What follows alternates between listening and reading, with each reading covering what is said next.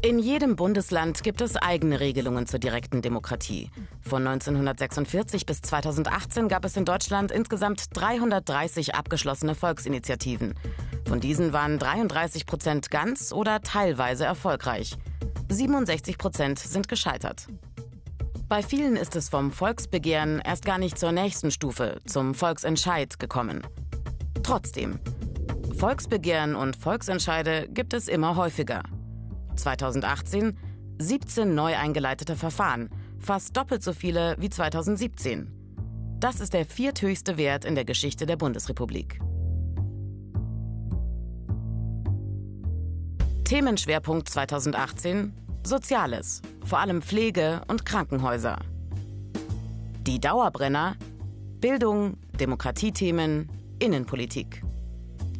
Klarer neuer Trend Nachhaltigkeit und Umweltschutz.